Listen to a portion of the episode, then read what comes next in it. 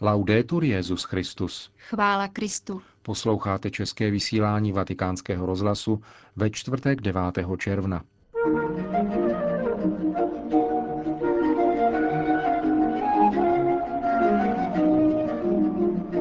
Benedikt XVI. přijal dnes šest nových velvyslanců. Náklady na Světové dny mládeže v Madridu nebudou hrazeny ze španělského státního rozpočtu, řekl na tiskové konferenci finanční ředitel Světových dnů mládeže. V Římě probíhá v těchto dnech Mezinárodní pouť Romů, kterou sobotu přijme na audienci Benedikt XVI. Více v rozhovoru s jedním z pořadatelů pouti, Markem Impaliacem, představeným komunity Sant'Egidio. To jsou hlavní témata našeho pořadu, kterým vás provázejí Jana Gruberová a Milan Glázer.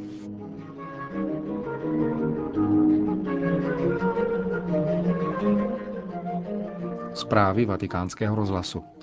Svatému otci dnes ve Vatikánu předalo pověřovací listiny šest nových velvyslanců, kteří budou u svatého stolce zastupovat Nový Zéland, Africké republiky Ghanu a rovníkovou Guineu, středoamerické Belize, Moldavsko a Syrskou arabskou republiku. Papež se obrátil ke každému z nových velvyslanců adresním proslovem, který se dotýká situace církve a společnosti v dané zemi. Ve svém projevu k novému syrskému velvyslanci poukázal na obtížnou situaci na Středním východě, v níž se projevuje touha obyvatel arabských zemí po lepší ekonomické budoucnosti, spravedlnosti, svobodě a účasti na veřejném životě. Vyjádřil přání, aby nové politické, ekonomické a sociální reformy doprovázela tolerance a nikoli v diskriminaci, konflikty či násilí. Je nutné uskutečňovat změny v pravdě, smíru a za respektování práv všech osob a komunit. Státní autority se musí řídit těmito principy a přihlížet k touhám občanské společnosti i tlaku mezinárodního společenství. Benedikt XVI. vyzval k hledání globálního řešení, které by středovýchodní oblasti přineslo mír, jenž by byl plodem kompromisu mezi zúčastněnými stranami a nebyl vnucen nic neřešícím jednostranným rozhodnutím. Papež neopomněl zdůraznit pozitivní roli křesťanů v syrské společnosti i jejich harmonické vztahy s muslimským obyvatelstvem a poděkoval syrskému národu za dlouholeté přijímání křesťanských uprchlíků z Iráku. V promluvě k novému velvyslanci Nového Zélandu papež projevil svou solidaritu s oběťmi ničivého zemětřesení, jež v únoru tohoto roku postihlo druhé největší novozélandské město Christchurch. Benedikt XVI. ocenil snahy Nového Zélandu o zachování míru v Tichomoří a jeho pomoc při rozvoji sousedních regionů. Papež podpořil úsilí o ochranu životního prostředí a připomněl úlohu církve při obraně nescizitelného práva na lidský život od početí až do přirozené smrti. Nastupujícího moldavského velvyslance svatý otec vyzval, aby jeho země s odvahou pomohla Evropské unii znovu odhalit to, co sama již nechce vidět, či čeho se dokonce zříká. Mínil tím křesťanské hodnoty, na nichž je založena kulturní identita Moldavska. Papež připomněl, že ekonomické problémy země mají být řešeny ve prospěch všech členů společnosti a při respektování národní svrchovanosti. S radostí uvítal spolupráci pravoslavné církve a malé moldavské katolické komunity. Hanoj. Papežský delegát ve Větnamu zahájil druhou část návštěvy této země. Arcibiskup Leopoldo Girelli je zároveň apoštolským nunciem v Singapuru, kde také reziduje. Na návštěvu v druhé polovině dubna nyní navázal další dvoutýdenní vizitací. Arcibiskup Girelli má na programu řadu setkání pastoračního rázu v pěti diecézích v severní části Větnamu. Začal diecézí Bak Ninh, kde celebroval nedělní mši svatou pro asi tisíc mladých organizátorů každoročních setkání katolické mládeže, které hostí střídavě různé diecéze. Letošní proběhne 11. listopadu právě v Bak Ninh. Organizátoři počítají s účastí nejméně 20 tisíc mladých. Návštěva papežského diplomata ve Větnamu se sešla s napětím vyvolaným čínsko-větnamským konfliktem o mořské oblasti při hranicích. Stovky Větnamců protestovali v těchto dnech proti imperialistickým záborům Číny před její ambasádou v Hanoji a před konzulátem v někdejším Saigonu. V konfliktu jde o bohatá naleziště ropy a zemního plynu v oblasti větnamských ostrovů Spretly a Paracel. Neklidné relace jsou ovšem také ve vztahu mezi církví a státem. S nevolí se setkala volba sedmi takzvaně vlasteneckých kněží do parlamentu a provinčních rad při volbách, které proběhly ve Větnamu před dvěma týdny 22. května. Mnoho kněží i lajků odsoudilo kandidaturu kněží do komunistických orgánů navzdory předpisům kanonického práva. Madrid. Organizace Světových dní mládeže v Madridu má pro daňového poplatníka nulové náklady. Naopak znamená příliv více než 100 milionů euro pro španělské hospodářství. Těmito slovy Fernando Jiménez Barrio Canal, finanční ředitel Dnů mládeže, ukončil spekulace na téma ceny setkání, které bude v srpnu hostit španělské hlavní město. V souvislosti s lokálními volbami levicové strany a odbory rozpoutali kampaň, ve které se domáhali, aby peníze daňových poplatníků určené na setkání mladých s papežem byly využity na nová pracovní místa. Jak vysvětlil Jiménez Barrio Canal, 70% nákladů akce pokrývají sami účastníci a zbylých 30% firmy, které nad ní převzali patronát. Asi 50 milionů euro pochází ze zahraničí a zůstane ve Španělsku. K tomu můžeme připočíst mediální obraz Španělska na mezinárodní scéně, jako přitažlivé země, schopné zorganizovat setkání, kterého se zúčastní přes 1 milion lidí z celého světa. Finanční ředitel Dní mládeže také připomněl, že vláda označila srpnové setkání za událost mimořádného veřejného významu, což zakládá značné majetkové úlevy pro podnikatele. Zdůraznil také, že organizátoři se řídí pravidly úspornosti a ekonomické transparentnosti. Novinkou blížících se Světových dní mládeže bude systém stravování.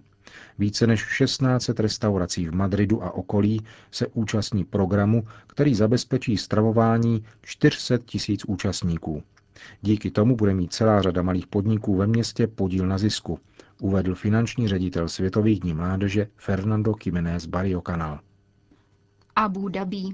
Po čtyřech letech stavebních prací byl ve Spojených Arabských Emirátech otevřen první rusko-pravoslavný kostel.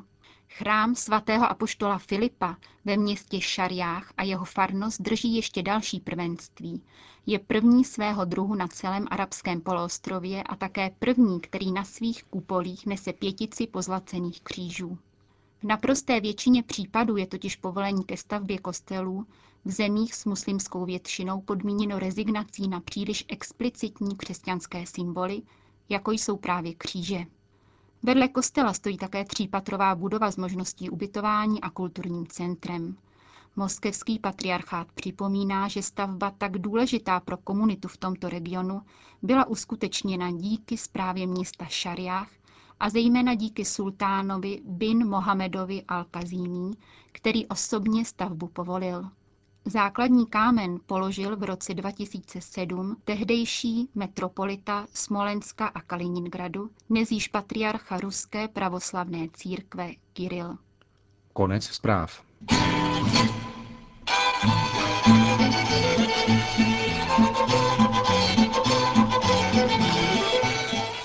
Sobotu 11. června přijme papež ve Vatikánu asi 1400 evropských Romů a Sintů u příležitosti jejich pouti do Říma, organizované na památku 150 let od narození a 75 let od mučenické smrti blahoslaveného Zefirína Chimenéze Malí, cikánského mučedníka španělského původu. Blahoslavený Zefirino, františkánský terciář a člen společenství svatého Vincenta, byl zabit roku 1936 ve svých 75 letech v aragonském Barbastro, protože bránil kněze, kterému hrozilo uvěznění.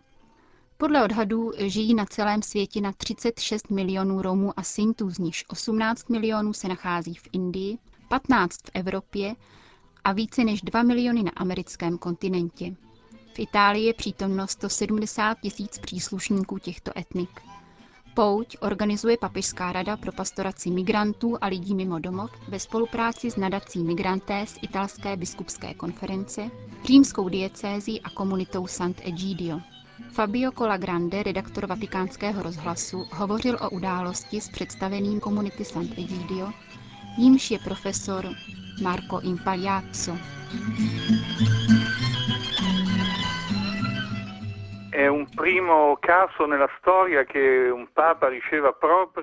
Je to historicky první případ, kdy papež ve Vatikánu na svatopetrském náměstí přijme Romy, Sinti a všechny další představitele cikánského etnika.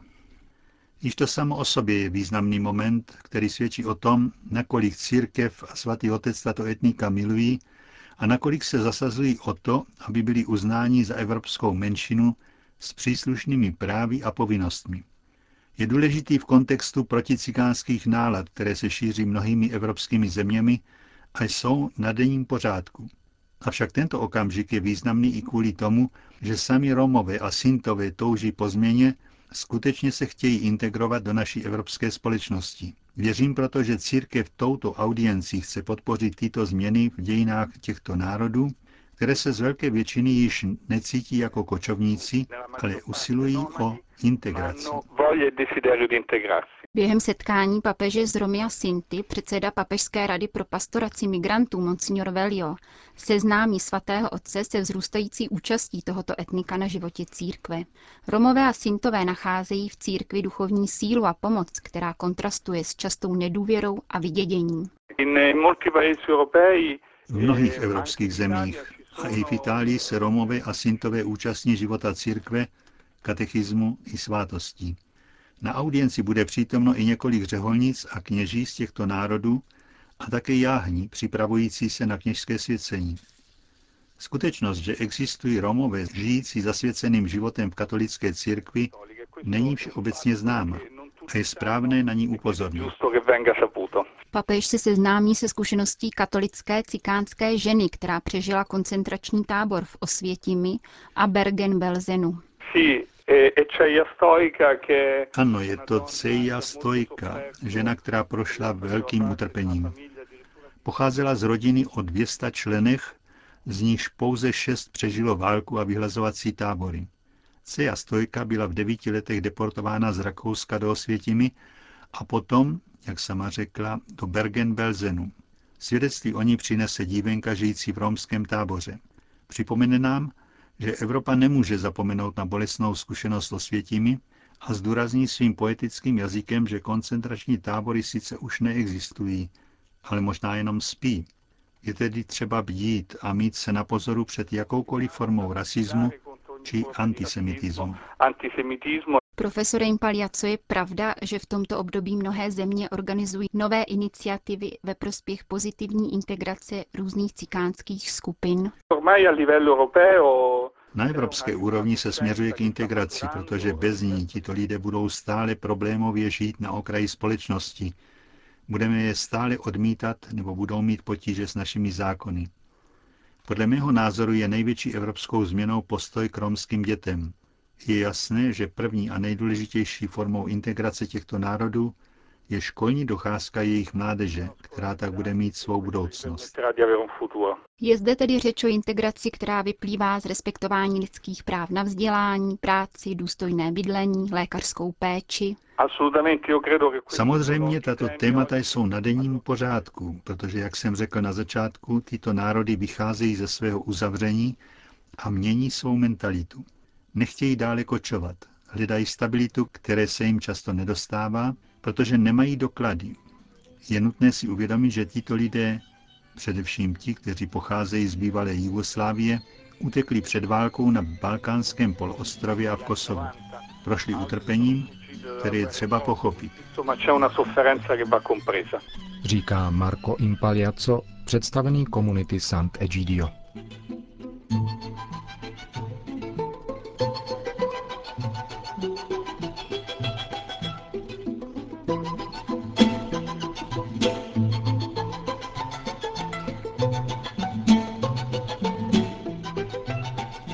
Končíme české vysílání vatikánského rozhlasu.